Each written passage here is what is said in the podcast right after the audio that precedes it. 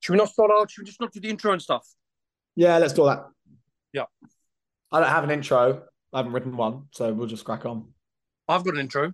Dong, dong, dong, dong. The Ealing cricketer. That's not an intro. You're just repeating the intro jingle. Yeah, but I thought it'd sound better because I thought we were going to get a new jingle. Should we ask if they want a new jingle? Do the listeners want a new jingle? I don't know. Maybe they want the old jingle. Sometimes the old ways are the best ways. Okay, let's play the original jingle now. The Ealing Cricketer. Do you have any ideas for a new jingle? Have you thought of anything? No, I prefer the one we just heard, actually. I like it. We don't need to change it. All right, let's, let's stick with it. Well, welcome back, everybody. Welcome back. Th- thanks to all those that listened to the, to our return. This is episode two, and wow, what an episode we have! It's actually a really special one, Leigh P. We have a special guest, and he is pretty special. He's been someone that we've always wanted to get on to the podcast, and finally, we have achieved it. Do you know what else is special? The listeners won't be able to see this, but you know, like people have their things about what they do on podcasts and have their. And this is going to be my thing. I'm going to wear that every podcast. You're gonna wear you're gonna wear your baggy green, your Ealing baggy green. Yeah, I'm going to wear my baggy green to every episode from now on. And I think if I don't, you can find me, and this has been recorded. You can find me whatever you want. You've heard it here. Baggy green it is every episode. I love that actually. Yeah, I think you need to bring something to the table. So that's your challenge for the next episode. You need to you need to bring something that you have to don, aka wear, or show. I mean, the listeners aren't going to see it, but I can see it. And if it's not there, the fine. I mean, the fi- the, the fines are could be anything. It could be anything, Mungo. But let's move on. You you were saying. I mean, we we've got um we've got the H bomb on on on the program today. I, I can't wait to hear what he has to say. There's so much so much to discuss. Well, I mean, you, he he must have been somebody that that um you must have brought through. Must have been one of one of your one of your first like real real proteges that you must have coached. he was one of the youngsters that broke into the first team um, during the heydays, as you call them, Mungo. Um, and to be fair, if I can describe him in, in, in sort of one sentence, he is one of the hardest working cricketers who, ability wise, and this is me speaking honestly, maybe shouldn't have made it, but he worked his absolute arse off and he got to where he has got to because of the effort uh, and the way you know he, he trained and, and, and put everything into the game. So basically, Harry uh, Leigh doesn't think you should have made it. Pre-season starts tomorrow. Leigh P, what pre-seasons in, in in your lifetime have, have they ever been important for you? I mean, how long have you been have you been hitting balls this winter? Yes, I have. Played at Ealing Golf Club last week. Really, really good round. Started off quite well. Back nine, not so great. Went and played mini golf uh, on my week off, uh, half term last week. Just everything pulling to the left at the moment, unfortunately. So I just need to change my grip, or maybe it's just my stance. But yeah, hitting loads of balls. And uh, like cr- cricket pre-seasons uh, for Ealing, that so that they're not been they're not featured for you. Oh, cr- cricket? No, absolutely not. well, I imagine I won't be seeing you there, but um, there there will be a few of us down there, and we will be hearing from the boys from training. Tidbits from training will return. What are you most looking forward to, Leigh P? What, what this the preseason time brings? What what got me excited? I don't know if you saw this today. Was the uh, the EC ECC three's Instagram post story? Did you see it? I did, I did. that, that talk the talk the listeners through what it what it actually said if you can remember that got me excited It was it was a certain Nabil Irfan oh sending a message in saying, "You lads going to be training from this week." It's just the appetite. At his venerable stage of his career, I mean, he's taken hundreds, hundreds of league balls. For that to just be, you know, mid-Feb, late Feb, I'm going to be there. Sets a precedent. It's a precedent setter for the season. If Nabil's going to be there, we're going to be there. But you're not going to be there, but we are going to be there. i just yeah i saw today and actually uh it actually uh that was it wasn't three seconds for a second i was like oh i should go down and then yeah i didn't bother. I didn't the the uh, the thoughts in my head disappeared very quickly. But yeah that did excite me for the one second i saw it. Also someone like you, someone who's prodigiously naturally talented as you are, you know, with your effortless ball striking, used to bowl seam, just like let's just pick up off spin and, and win a couple of of national titles bowling off spin. And preseason, I mean, like, what would be the point? You don't want to show everybody up as well. Oh, the bloke who's only got one knee and no hips, or whatever, whatever your, was wrong with your body. Like, if you come across and start dominating preseason, how are the boys going to feel? Yeah, no, I completely agree with everything you've just said. But the honest truth is, is that when you get to my age and the Beasts and the Holts and the, the other boys that are, you know, the Stephen Scotts that are getting on a little bit and play when um when asked to, I think when you have a family and work commitments and we don't have the the leisurely time you youngsters have, yeah, preseason uh, nets is a is just a, an absolute no no. Well, I feel like the Beast, the Beast himself might surprise you. I think he he, he chucked a message uh, on on a on a group chat today saying that he can't make it this week because his back seized up. But that that is suggesting that he would have come if it had not. Is that, do you think, the case, or is it just a convenient excuse to have a leisurely time at home before the season starts? Both. I think his back is probably gone. I think he'd rather just stay at home and uh, play on his guitar. Loves playing on his guitar. Good guitar player, actually. Yeah, I think if you had to, if you had to ask him, and we might do actually, is when we get the chance to speak to the Beast, if he'd rather, you know, play on his guitar for an hour or go for a hit, I know exactly what the answer is going to be. You can't hurt your back playing the guitar. Actually, I, th- I think you'll find actually my I found my back seizes up when I play the guitar in the wrong position, just so hunched over. You know, just anyway. Maybe that's just me. Maybe it's just me. Maybe I need to speak to Beast about it. Let's hear about AJ. How's he been? It's been a couple of weeks now since we last spoke to him. How's he doing? Yeah, he's he's lost four teeth. He's lost four teeth. What in the last couple of weeks? Well, not lost them. They've fallen out. As, as you grow old, as you know this, Mungo, your, your teeth fall out.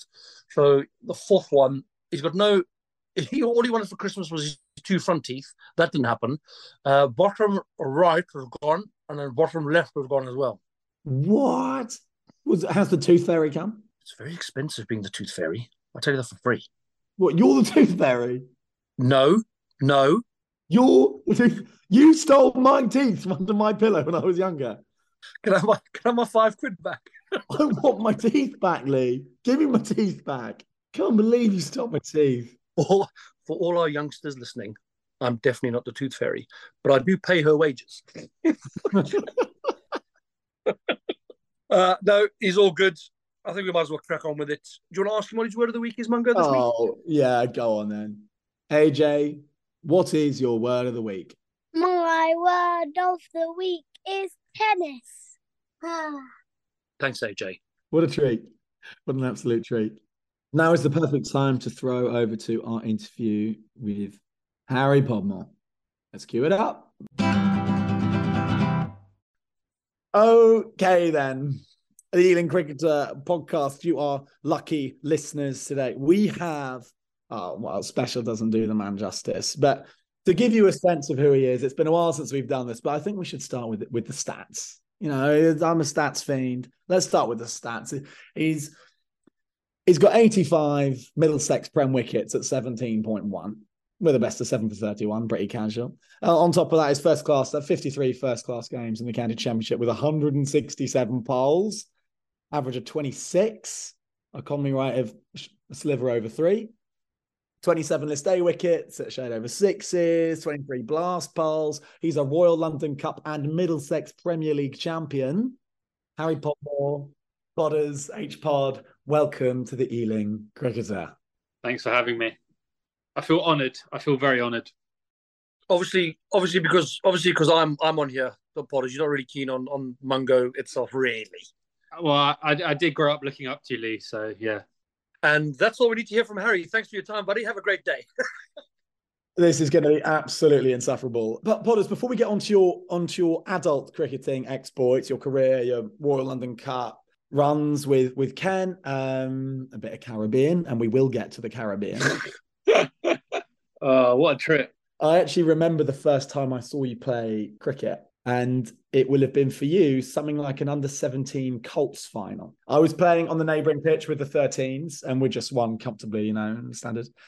And you were batting with a runner. Do you remember this? Was I just too lazy to run or was I actually injured? Probably the first. um, I don't remember that actually. You've not won for one. The runner's run. You've wandered over to square leg, umpire, out of your crease they've pulled a stump out and you were given out. Do you know was this at um was it a school ground? Yeah, I think so. Yeah. I do remember that, and I remember walking off arguing with everyone. I, I'm not out. You, you are, mate. The rules say you're out. No, I'm not. I've just not wanted to deep extra. It was like one of them ones, you know, at school when you lose and you just pick the ball up and go, "I'm not playing." Then I was like, I couldn't believe I was out. I, do you know what? I've never batted with a runner since. Oh god, Colts stuff is so brilliant. Random stuff happening the whole time. It's it's even better when you don't know the rules. I still don't. There are way too many, to be fair. Way too many, and it's boring. So dull. What stands out for you then from from your time growing up at Ealing? What what are the abiding memories that stick with you? Probably Mr. Sethi smoking at Square Leg is something that I, God rest his soul, lovely man, and was a, a very good manager coach. Um, and he always used to like to drive with the captains to the game. So you, you know, your parents would drop you off, and he'd, he'd tell them, he'd be like, uh, "He's coming with me this game." You know, gin me up, lighting up, cigarette. You know, things you couldn't do now. Um, and he, he would light up at square leg, but he was a belting human being. I'm pretty sure he was my coach all throughout it. Actually, yeah, I think he was. But he he was my first memory of ECC. I don't think that is in the ECB coaching manual, and that is proper proper old school. But do you know what? Weirdly, coming from an old school, um, you know, way of life and how things have changed, I do miss that kind of stuff. You, you, I, I, don't know if Harry, you remember a guy called Bert Worthy. There was a story of him when he used to drive um, uh, to the games, and he had no reverse gear. He, always, yeah, yeah. So whenever he parked, he had to make sure that he could, he could, he could get out. And he used to smoke like a chimney, and he, he always had great sto- stories. But like that that era of uh, of gentlemen, we'll call them, of of Ealing Cricket Club, it was just so unique. And you're right, H. He was um, he was just a he was a legend. That was just proper proper old school old school way of coaching. I just remember Bert being the, the most tanned person I've ever seen. He had the best tan ever. If you have no reverse gear, you can't use a car park because either you can't get in or you can't get out. No, you can. He, uh, Bert Worthy, H will tell you that he found a way, and I don't, I don't know how. He also, he, this is a true story. He, he refused to have his car MOT'd for some reason. Probably because it didn't reverse. Probably because it'd be spending over 10k. That's a true story. It's like anything. You never go into a test knowing you're going to fail. Well, they have to, they have to revoke his license. Yeah, exactly, exactly right. Never, never had, never had this car MOT'd. Uh, only went forward, um, and to stop the car, you had to get out. I think I think I think we should we should we should briefly mention um like those those Ealing summers when you're younger. And I caught the end of like those those summer courses when they were like when they when they went like obviously in my mind when they're at their peak, but that's because obviously I was growing up and all of like all of the really talented lads in, in the years above me were playing. But what do you remember about like running around Ealing like in your summers and, and those courses and like the academy and stuff like that? I remember Friday nights at the cricket club being the place to be. Um, there was a, a, period of about five, six years, I reckon, where it was like all your mates would go to the cinema, but if you weren't at the cricket club, you're a loser because it was unbelievable. Obviously, I stuck out like a sore thumb because I didn't go to private school, but it was fantastic. I used to remember Mungo when uh, on a Friday night, and I actually, I did looking back at it now, I still don't know how I used to get away with it. I don't know if you remember this, H. I used to drive my car and stop it sort of every 15 meters, crank the music up, and then stand on the roof of my car and just start dancing, and then all the kids would come over and stop exactly what they were doing, learning to play the you know the straight drive with the pull shot because Crazy Leigh. And I even took requests. I was like, what song do you want to hear? Baby Shark. Baby Shark. DJ, DJ. Great times, hey? Great times. To be fair, that actually that feels like that went on for a lot longer than just that time though. Because I remember training with that in the background. I mean, let's be honest. As as far as cricket club goes, everyone was pretty envious if you played Freeling as a as a youngster it was it was a very good place to be. Well, yeah, I mean, with all with all the success that the senior stuff was showing, and like your your era of Colts as well, there are so many of you that were so talented. With like, I mean, like with O's and Milo being like sort of the older end of that, with Wakers, and then I mean, there were so many around your age group. Your, your brother, of course, as well. Very accomplished cricketer. I imagine you had many a a backyard battle as well before playing plenty of Colts cricket. How old were you when you realised you were better than your older brother at cricket, and how did that make you feel? Um, probably, I actually went to singing, acting, and dancing school for two years. And when I bottled the end of season show by crying and running off, I probably thought that I'd be a better cricketer than actor. So probably around nine, I reckon. Weirdly, weirdly, everyone thought that was part of the performance. I thought it was quite good. No, I, my brother was always better than me growing up. Actually, you know, he kept wicket, bowled leg spin, bowled seam, batted, and I don't really know how how it happened. Um, it just did. One of life's mysteries, but it just happened. You reckon younger brothers are at a natural advantage playing against older brothers rather than the other way around? I certainly feel like if Ned was was older than me, he wouldn't have been, uh, you know, like as much fodder as he was in the back garden for me. You know, I would have got bowling; it would have been a challenge. But I mean, yeah, I, I don't know when. I just don't know when I became better than Alex. maybe you're still not. Maybe he's Maybe, maybe I'm one, I'm just blagging my career. maybe he's just a dormant international cricketer. If there's anyone that can blag it, it's me. Trust me. yeah, Alex. Alex got Alex got bored. He's like, "Go on, then, H. That's all you, mate. I'm done." Yeah, he's like, going, yeah, your time. So everything you know now, just go away, fly away, and, and go and play some professional cricket somewhere. Yeah, I wouldn't say it was necessarily battles. I would say so. It was arguments, Hmm. but I never lose an argument. Really? Yes. I think I'm gonna, I don't want to take any further than that. I don't. Yeah, yeah. Suddenly, your face changed. It's like, but I never win an argument. Never lose. so, when did you start then playing playing lots of senior cricket? When did that start becoming a part of a part of your and like amidst all of I imagine your Middlesex stuff and and whatever? When did you start cracking on with that? Oof. I probably started about 13 in the fifth team, playing at Northampton playing fields with. I remember played a game once and um, I hit Bob Fisher in the mouth and I felt so guilty. I was bowling, I didn't punch him. I was bowling and he was keeping, and he probably thought, oh, this like young skinny lad, he can't bowl, and just smack in the mouth. Was he arguing with you?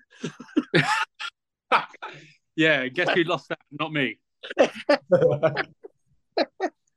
Um, but yeah, probably my my earliest memories were the fifth team, and then moving up into the fourth, where you had Alan Price, Bob Fisher, Linley.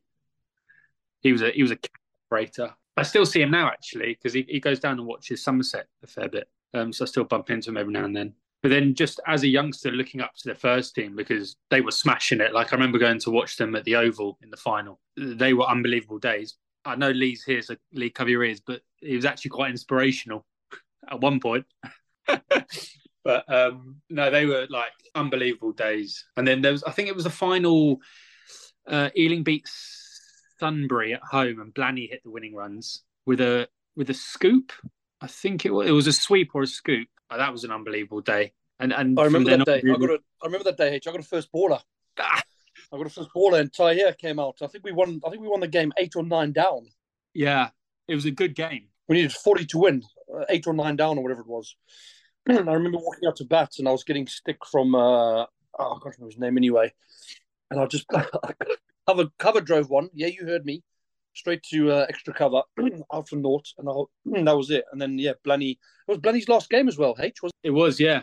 That was Blanny's last game. But that was just watch like it that team at that point was unbelievable. They had Holty, Leigh, Pepsi, Tahir, Jackson Bird played, but I don't think he played because he wouldn't have, he wouldn't have been allowed to because he was an overseas player. Uh, Samir Patel, Simon Hawke, Luke Stoughton, like just an unbelievable team. When did you start? When did you start playing playing some first team cricket? Um, then like 2013, 2014, that sort of time. I can't remember. I remember my first year was the last year of the six or seven year run. So whenever that was, because I remember we won the league my first year, and that we didn't win it the next year, but that was the end of like a six or seven year run. So I can't quite remember the the year. I think that'll be 20, 2012 or 2013. Leap year be Yeah, it was.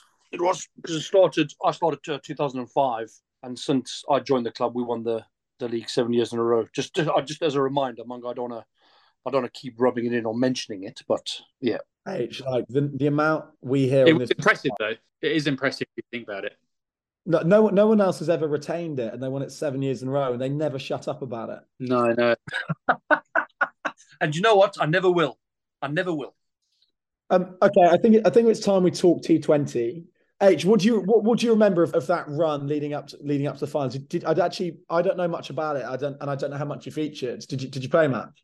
Yeah, I did. Yeah, I I only have really have apart from the finals day. I only really have one memory, and Leigh will. Rem- I think Leigh might remember, but we were Leigh was obviously DJ, and we came up we were batting, and they bowled a wide, and we both looked at each other and went, "We love wide."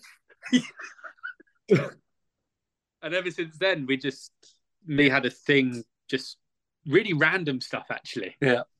Like Leigh does a very good impersonation of of a stump losing his bail, and then I, I, and then that's when the Raw came about, wasn't it? But I can't remember what what that on.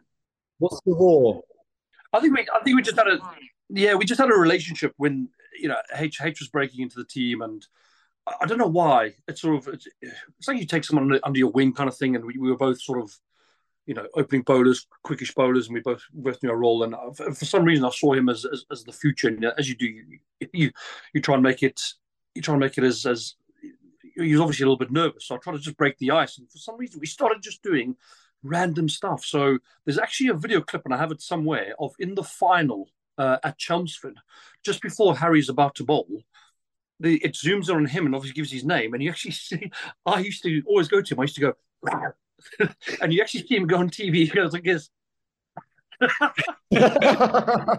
just about just about before he's about his ball, his first ball. But yeah, I think that was just the thing that we that the, even a lot of the guys, you know, the Peps and the Holts and those boys, when whether the youngsters came through, you just find a way to make them feel comfortable and and, and part of the and part of the setup. And me me and H with a with a very very very good relationship. It was just it was it, it was we did odd things, very odd things. We did. It, it was such an easy team to go into. It was brilliant. H, um, I'm just going to say two words, Q words, and I just want whatever whatever comes into your mind. I'm going to say Caribbean, and I'm going to say passport. Hang on, is Caribbean one word or two words? yeah, that was that was interesting. Obviously, first real trip away from parents. You know what unbelievable prize that was. Sort of never been away without my parents before, or without a teacher to hold my passport for me. And I obviously I must have handed it over, and God knows where it is now. There's there's some bloke in in Barbados called Harry Podmore. when when did you find out that you'd lost it on the tour? Literally, when Holty was like, "Is it?" We were leaving that day. He's like, "Has everyone got their passports?" I said, "Yeah, be in the room." Uh, sort of looked through all my cases and clothes, and it just it just wasn't there. And I was like, definitely came out here with it. Like it must be it. and yeah, it's just I was gutted. Well, I say I was I was gutted at the time because it was quite daunting. But Leigh P, as Leigh P does, stayed with me. Yeah, Leigh, that's so nobly you. No, no, another. I saw it as an opportunity. Another day in Barbados, and I'll sum up our last evening stroke day. We did as we did every evening with the boys. We had our own fines meeting, didn't we, H? We did. Uh, I think it was in the bar. Thai backyard kickboxing or something. Yeah, yeah, yeah, exactly. uh, we also had to pick a fighter. Whichever fighter lost, we had to do a shot. So that was quite good. That was quite fun. We also had an appointment, I think, with the police. I think it was at eight o'clock in the morning, didn't we? Which that your parents had organised. So we went to bed as you do uh, at about four. went straight to the uh, police station. They filled out all the forms. We must have been there for about an hour or two. Made us sit down. They had they didn't enjoy us at all. No, they, they didn't enjoy us at all. I don't know why. They filled out all these they filled out all these forms, and then as they're about to finish them and sign them, H's mom called to say, "No, no, don't worry. Just go straight down to the embassy. They'll print your passport out." so we sort of we both looked at each other like, "Go on then." we just left, so they hated us even more. Oh, it was an unbelievable day. Unbelievable day. Yeah, it was. Yeah. And all that effort, and then they take it off you when you get back to England. Ridiculous. So you left with a passport, lost the passport, got back, and didn't have a passport. Yeah, I, I've just I can't put it into words what happened. But as a trip, H, that was um, it was awesome, wasn't it? What a trip! It was good. It was good. I mean, that was we. I think we were the last year for that prize actually, which is Correct. right result. Yeah, yeah, correct. But also that, like, I don't think I've ever drunk rum again. Leigh P was a very fines master. A few more Mungo, quickly. Um, one day we went to the rum experience. Obviously, drank quite a lot of rum and got back outside, and the bus wouldn't start, so we had to push start the bus. and on the second to last day, or maybe third to last day, we had a um, a boat cruise. Um, obviously, booze involved all day as well. But as we got to the boat, we'd been a little bit hungover from the night before, and obviously the boat was in the in the dock. Holty jumps straight into the dock because he's so hungover. The captain comes screaming around because this is against the law. You can't do that. Holty jumps back into the boat. Uh, captain shouts, "Who's in charge here?" And David puts his hand up and goes, "Me." it was a shambles. It was absolutely shambles. But one of the best, one of the best times I've ever. It's in my top four, maybe five trips I've been on in my life. Fact. I think it was. we we went to this like club ground. It was in like a little village, and the bus driver was like, "Look, people are going to ask you for money. Whatever you do, don't give it to them." But then obviously, the, the the bus was always supplied with Banks beer, and Dan Manman, for whatever reason, some bloke popped his head in the door of the bus and was, "Oh, can I borrow some money?" And he "Yeah, you go." Never saw him again. After specifically being told, "Do not give anyone money." Yeah, good trip, good times. It was it. it was so good. Let's smash cut then about four years later because you you you then you played a, a couple of years of quite a lot of for Ealing and then you started playing more and more with with Middlesex, wasn't it? And you went out on loan to other places as well. You uh, saw in your um you're on your quick info because I did do my research said that you were farmed out to Glamorgan as a youngster. Um, what what were a farm animal, Harry? What farm animal would you be? Oh, that's a very good question. Probably probably a pig. Why would you be a pig? Low maintenance, pretty dirty, and I eat a lot. Simple to the point. Leigh P, farm animal. Uh, ooh, a horse. I'm not going to ask why you're a horse, actually. Uh, but but then suddenly, and this is where we started crossing over. My first year, you actually came. You came back and played most of that season where we won the league again in 2017. Christian's first year as captain, and I've got a couple of stats from Podders from that year. Some good, some very good, and actually some not so good. Uh, your bowling was good. You got 20 wickets at 12 and a half, which is all right. Yeah, I'll take that. But then you scored 49 runs at 9.8. uh, I wasn't backed enough. Nah, not enough support. I wasn't given the freedom to play my natural game. You know, I had a very nervous, anxious captain on the verge of winning his, you know, first as captain, and he just didn't make me at ease. And I'm, I need to fly. I need to go. I was I was having a little scroll for for one reason or another, just like looking at your Instagram, see if there's anything from that time. Because I was basically I was hoping to see if like you just not done a post about the boys, but you had. Um, and your caption was it's a it's a picture of, of, of the team that won the league and, and we're all in it. And your caption is I finally turned up. I'm actually standing next to you, but I didn't get a tag in the post stage. And I was just wondering if you got some sort of issue with me or because you tagged other people in it. Just because at that time you were underage and there's a slight, you know, safeguarding issue. there. Oh, oh, well, if that's it, if, if it's a safeguarding thing, then obviously that's fine. Like Leigh driving on the pitch and dancing on cars. I told you, I don't lose. the other thing that I saw when I was researching is that I saw that you liked your own post. Self love. If you don't love yourself, who else is going to love you? Love that. Love that. I don't lose. Love that. I did- a little research, and you actually liked all of your posts up until March 2019, and then you stopped out of nowhere on March 24th, nine days after your previous like. What happened between the 15th and 24th of March, H? I want. I need to know. This is like a big life decision. Yeah, I think the problem is I was just getting too many likes, so I was just uh, didn't want to make it any worse. You were showing up, really, weren't you, with the number of likes you're getting? Yeah, I, do you know, I was just like, I know I love myself. It's fine. You had you had nothing to prove, H. You're done. You had nothing to prove anymore. I was done. I might delete Instagram. I, that's how much I know I've completed it. I might just delete it. Well, also that that would have been after the awesome Royal London Cup run in 2018 as well. You probably thought, well, you're, you're, you're big enough now. I don't need to keep boosting your own profile with your own likes. Yeah. I didn't win that. I won the league. Didn't win the Royal London that year. So what's the point of posting about it? That, that I mean, we we we we don't want to keep you in forever and ever, and there's obviously so much we could talk about with with your professional career, and especially obviously with your with your time with Kent. And we, we mentioned your, your Red Bull stats earlier, and they are like nothing short of outstanding. Ooh, ooh, ooh. What Get, are we like? Can we? can we? What? What are the, the questions that were sent in for H? We spoke about it earlier. Am I allowed to ask it? Oh, oh yeah, we do have. A, I was going to wait till a bit later, but I've got a feeling I might know what's coming here. we we could do them now. It is anonymous, so I can't obviously mention who it is, but it did come in from seven blokes. It reads, "Why is your mum so fit?" Dog, there's a reason I look the way I do, and it's because you know. I had a nicely prepared segue into into talk about Harry's professional career, which is very impressive, and you just go and ask that. I'll, I'll tell you something for free. I like all his mom's pictures on Instagram.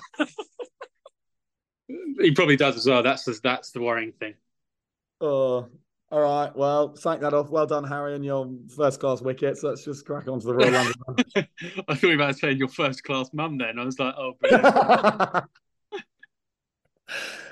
uh, I want to talk briefly about the semi final in 2018 because I, I, I actually remember seeing that come up on like cricketing news feeds and whatever. And um, but before, like I saw on, on any of, of either Ealing's social media or yours, talk us through you come into bat in a semi final, 16 off 12, a bloke on a, on 100 at the other end.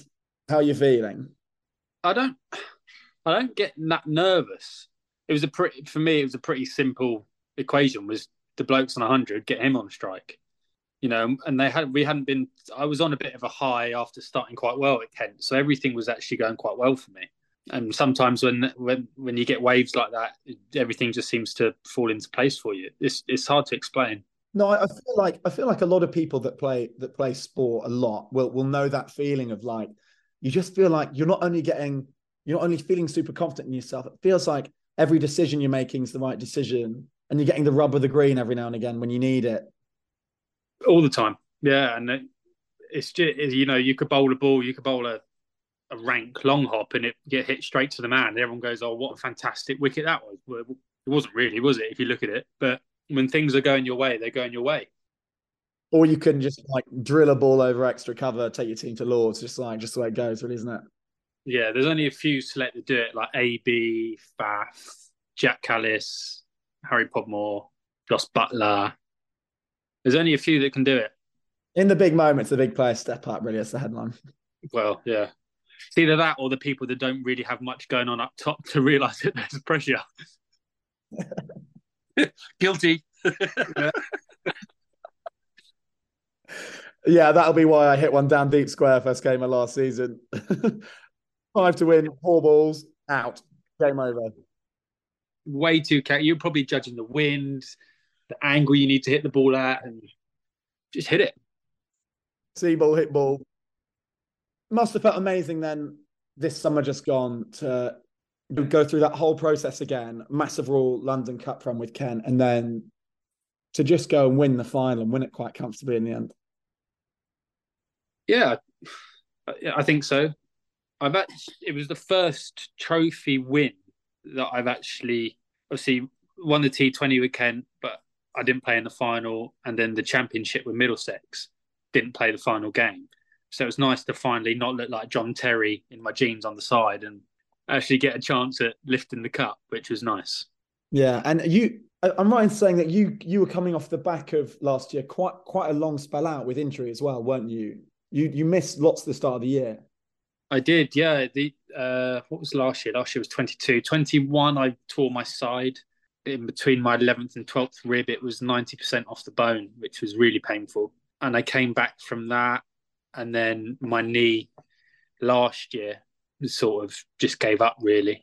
So yeah, there was a lot of. I mean, as a I, I actually do get a lot of stick about my celebrations, but that's usually a lot of pent up frustration. I seem to let it out when I'm playing.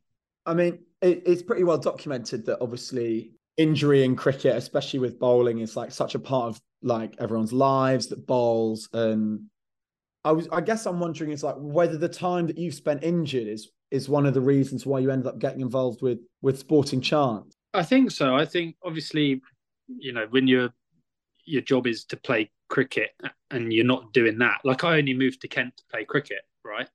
And then I'm not doing that. I'm far from my family. I'm far from my like original friends. You know, I live on my own.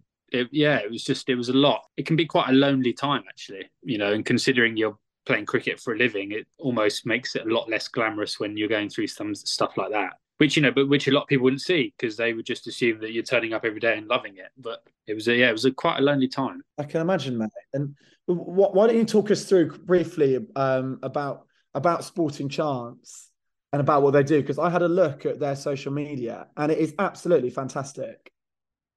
Oh, I'm glad you said that because one of my one of my best mates is actually the uh, media bloke for Sporting Chance. Drop him a like and follow or tag or whatever, and he'll look after you. Um, no, look, it's a fantastic um, charity. It's it's what has been known for mainly addictions. Um, you know, it could be alcohol, gambling, drugs but they're really making a big push at the moment to uh, to try and educate people what they can offer in the mental um, support kind of way. Um, and that's their main focus at the moment, you know, because obviously Tony Adams, the founder, um, went through all his struggles, and there's a lot of, you know, it is predominantly based on addiction, um, but they're trying to really stamp their authority on the the mental health side of things as well. I mean, I don't know if there's any link, but when I was in my final two years at school, we used to go and do some um, outreach stuff. And the obviously because of my sporting background, we had a, a company that I actually called Sporting Chance, but their their work was mainly done uh, in the uh, townships, and that was from coming from a, a, private school in South Africa and going out and doing doing work and uh, very very very rewarding. And I'm assuming it's it's along the same sort of lines, but for different reasons. H.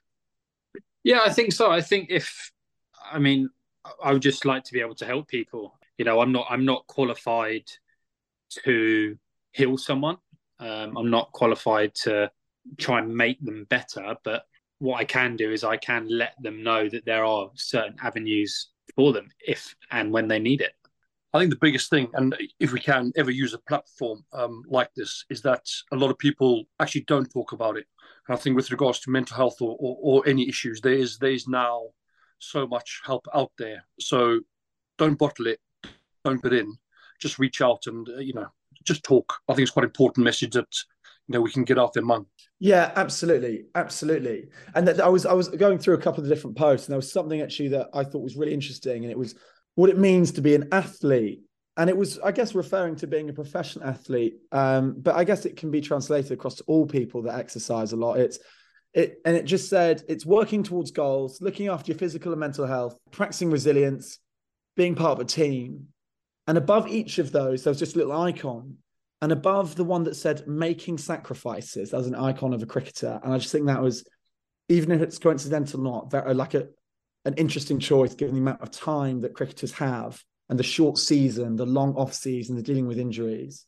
Um, I saw this. I saw this stat the other day, and I think this is. I think it's pretty well documented that cricket has the highest percentage of professionals that struggle with mental health as opposed to other sports. I think it's yeah. It's, that was actually a really interesting stat, but it also doesn't surprise me. You know, the amount of time you spend away from your family, it, the way I look at cricket, cricket is a game set for failure, right? And even if you look at like if you look at the best in the world of like Jacques Kallis in his book, he said that if you actually put all of his stats together and all the games he played, he actually failed fifty percent of the time. Which I mean, you know, that's quite an astonishing stat, really. You know, you can spend as a batter, say in a four-day game, you get out first ball, you get out for no runs. You've got a lot of time to think about it. Whereas football, right? You might a bad pass, got you get taken off. It's fine. You got another another game next week, ninety minutes done. Yeah, and as, another thing with like in comparison with something like football is that especially I think especially with like the internet now and cricket scorecards being available to everyone, anybody could from anywhere could look at a scorecard for a game of cricket and have some sort of opinion on how a particular person played and say something rubbish about them, like, oh, he got six off nine in a T20. That's rubbish. The bloke might have just creamed five balls at fielders and got a seed.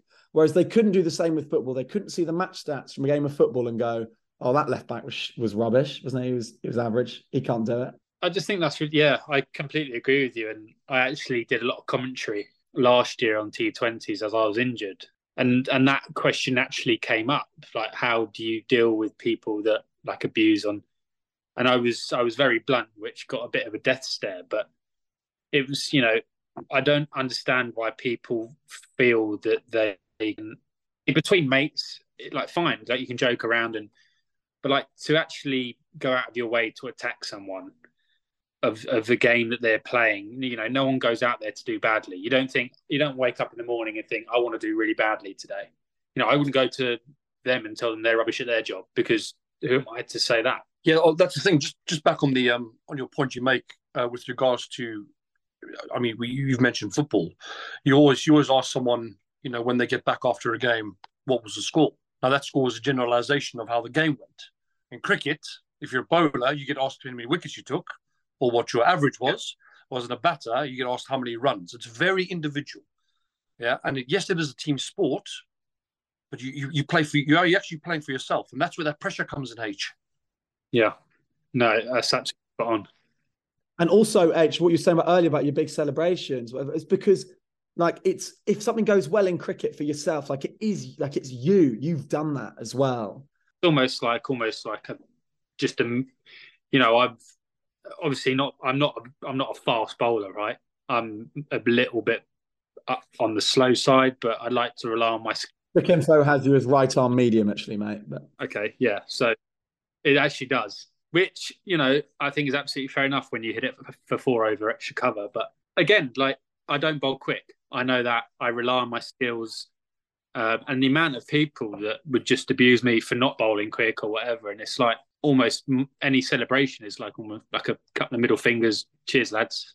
Thanks for coming. What what does it say on your one, Mungo? Uh, it says uni- university game uh, versus Warwickshire. Nicked off Dom Sibley. He did all right after that, but didn't amount to much, I suppose. Well, Mungo's on there as okay. medium slow, so don't worry about it, mate. Mine says right arm fast, medium off spin. Mystery.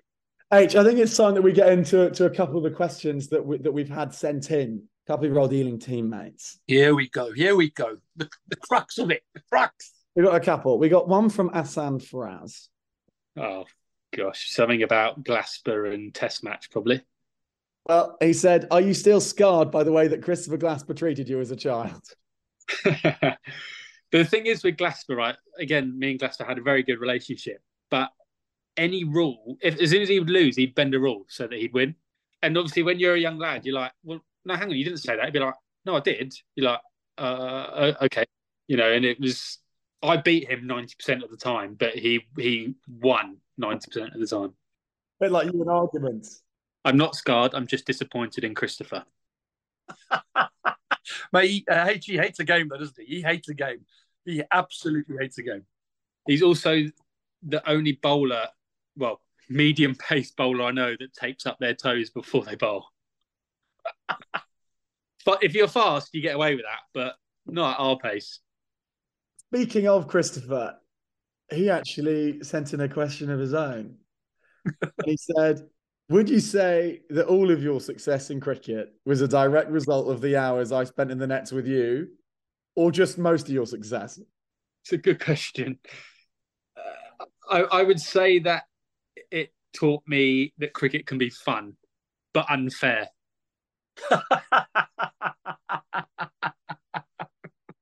Especially Harry, if you're not in charge of the rules. I mean, yeah, he was the umpire, the coach, everything he was. Cricket, fun but unfair. oh,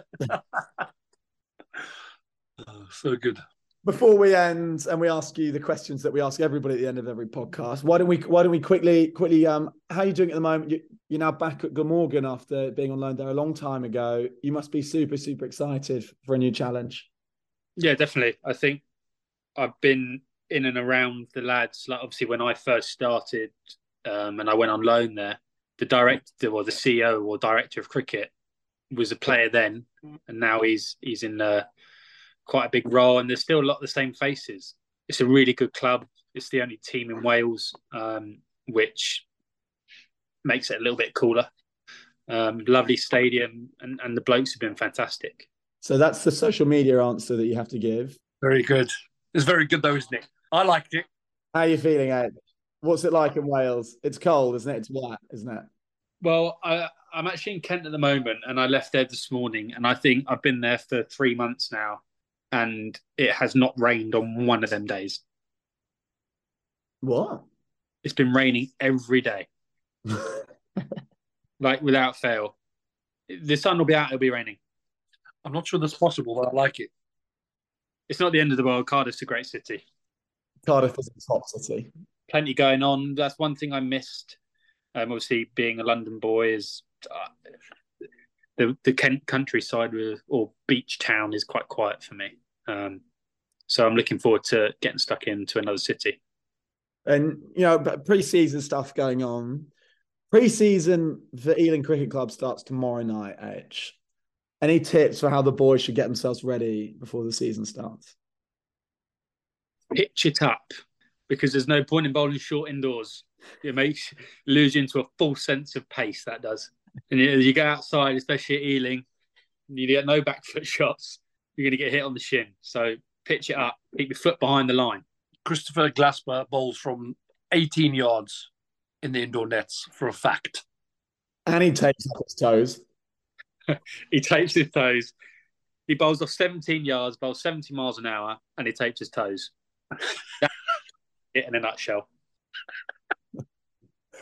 Can, can you ever see yourself coming back to club cricket, do you reckon? Or do you think once the pro stuff's done, you think you that'll probably be that for you? Absolutely. I don't know anything else. Cricket's been such a huge part of my life. So, I mean, to stop that would be almost a waste, really. Like I spent so long doing it. Why would you then? Why would you stop? So yeah, hundred percent. But in, the, I might be too sore to come back, and I might not be good enough anymore for ECC. But I, I, uh, yeah, obviously acting is where my heart is. So hopefully get back there. Well, that, that was my next question. How many more operations does Leigh need to have before you two play together again? Do you know what? I think it, speaking to him in this call, he he's firing at the moment. He's firing. He's ready to go. I'm just, I'm just, I'm an enigma. I've been told I'm an, I'm an enigma. What does that mean, Mungo? It means you're an outlier. You're mysterious. No one quite knows what's going on with Leigh Parry. How does it all work? Yeah, I'm, I'm going to stick with that. I'm going to stick with that. I think for me, H, when you get to my age, it's uh, it's about re- you know, I, I think we spoke about this in the last pod. It's, it's about being around the around the lads. Like, here's a question: What's what's the biggest difference you find between the pro dressing room and the ECC dressing room when you were playing? I think it can all depend what team you're playing, but I don't think there was that much of a difference. I thought it was all like because Ealing is a is a good club, right? And they do obviously like they like to have fun, but they also do take the cricket seriously, and it shows in their success they've had over the years. And I think judging, well, depending on what character you are, some people thrive under a less pressure situation, or because sometimes dressing rooms can be a bit of a gas cooker. But if you're enjoying it and you enjoy the people you're playing with, like you do at Ealing, you can't go too far wrong. Warm ups are different. there's no cheese, cheese, onion, and ham toasty whilst playing a game of football. But you know, as Mungo said, sacrifices you make, right? I remember particularly a one one day we had we had a we had a cup game on a Sunday, and we'd uh, won we'd won the Saturday, and obviously had a few drinks the night before. And Holty, without fail, always had a big bottle of water that he had uh, on the shelf next to his seat. He used to sit by the window in the corner, and when he went out, he went out to do the warm up. Um, I, for some reason, had a bottle of vodka uh, in my uh, under my seat. So I chucked his water out and I filled his bottle up with vodka, knowing that when he came in, he'd be one very, very thirsty because he'd been out the night before, and two, I knew he'd take a massive swig. So I made sure I was in early. He came up and he's very, very hot, hot day, sweating. He turned the cap and he took the biggest mouthful. I've ever seen. I think he scored 100. oh, the thought of that makes me shiver. so, so not much difference, H. Eh? Yeah. to be, but like pranks like that and what get the dressing room going, isn't it? Really, like if Yeah. everyone's so serious, you're like, "Come on, mate, have a day off."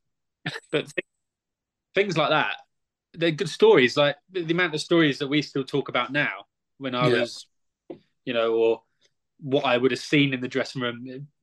Some of the best days ever. Yeah, agreed.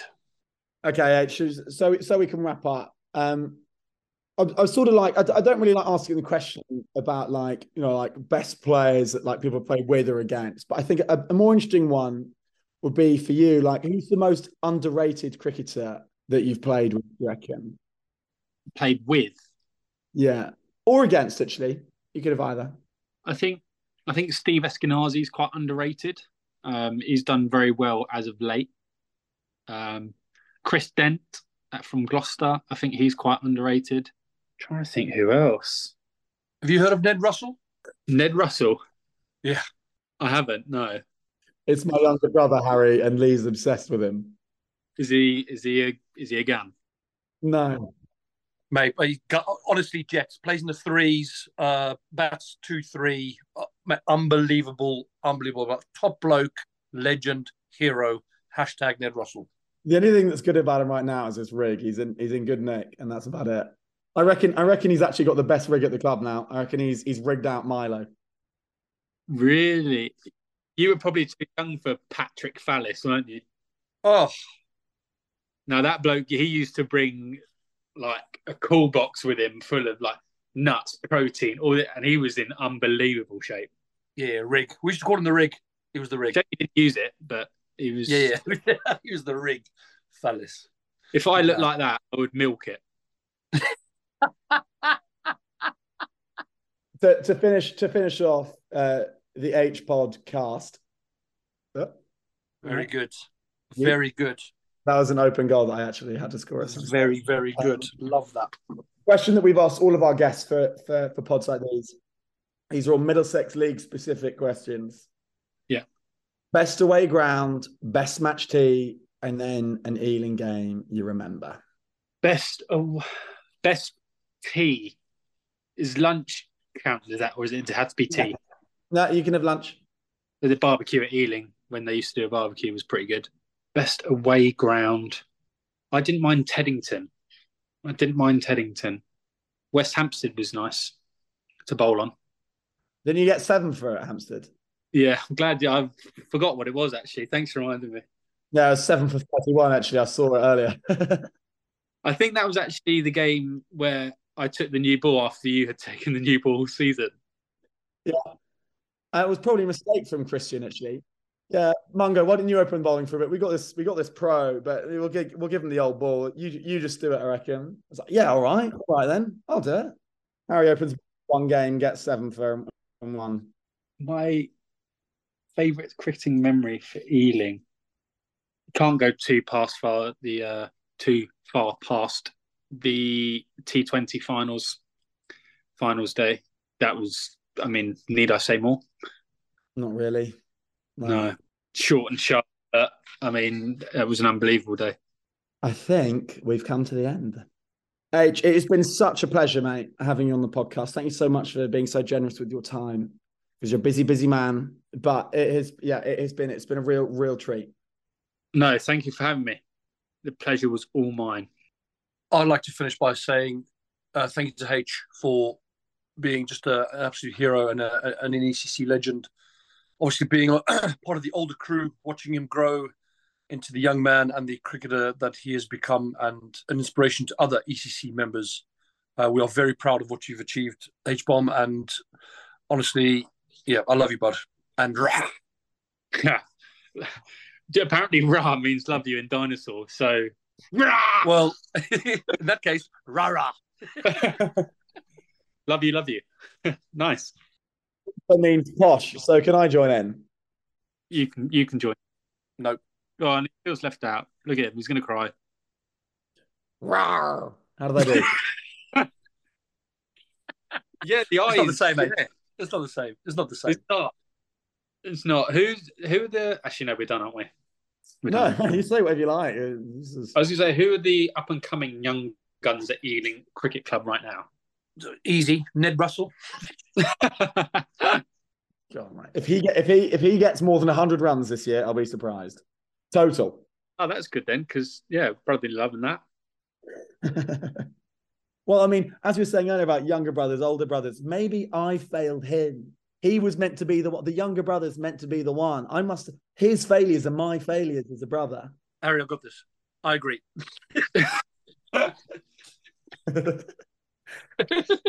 Um, the up and coming young cricketers at the moment, I think two names that stand out are a couple of lads from the under 15s that had proper years last year um, in the in the twos and threes. And there is a young batter called Absar, who is a real player. He's with Middlesex at the moment, and a young off spinner called Priyatam, who played in the threes last year a lot, and he got exactly three wickets, H, in all of the first 10 games he played for the threes. And then he got moved up to the twos and he got two wickets. Don't move him up to the ones then.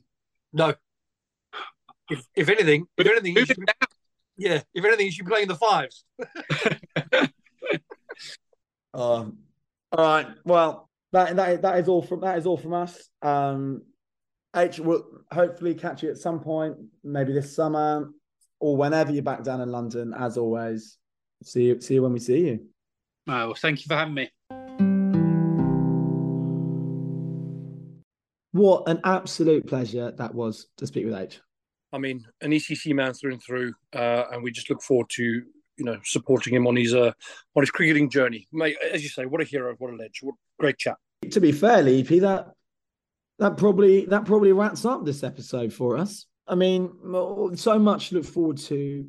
We're going to have more guests, more training, any new players, stuff like that. Will of course be be introducing them to you over pre-season. Get yourselves down to pre-season. And uh, thank you all so much for all of your feedback that we had from the last podcast. Um, I personally got precisely zero pieces of feedback after we asked for on the podcast. Not one person messaged me and went, actually, man, I've, I've got a couple of thoughts. So I guess that must mean it's perfect. No news is good news, as they say, Mungo Russell. So this podcast must be incredible, Uh, that's all from me. and that's all from me. Good night. Good night. The Ealing Cricketer.